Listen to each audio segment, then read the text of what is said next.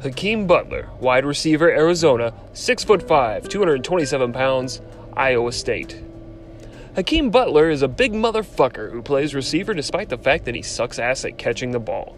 Some would call him a bust, but I will call him a hero. I think it's important that we celebrate people who work hard to overcome their disabilities to rise to mediocrity.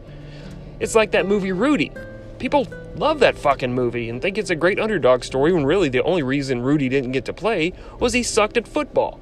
I guess a lesson we should all learn here is no matter how bad you are at something, you should bitch and moan until people just give in and let you do it, and that will make you a true American hero.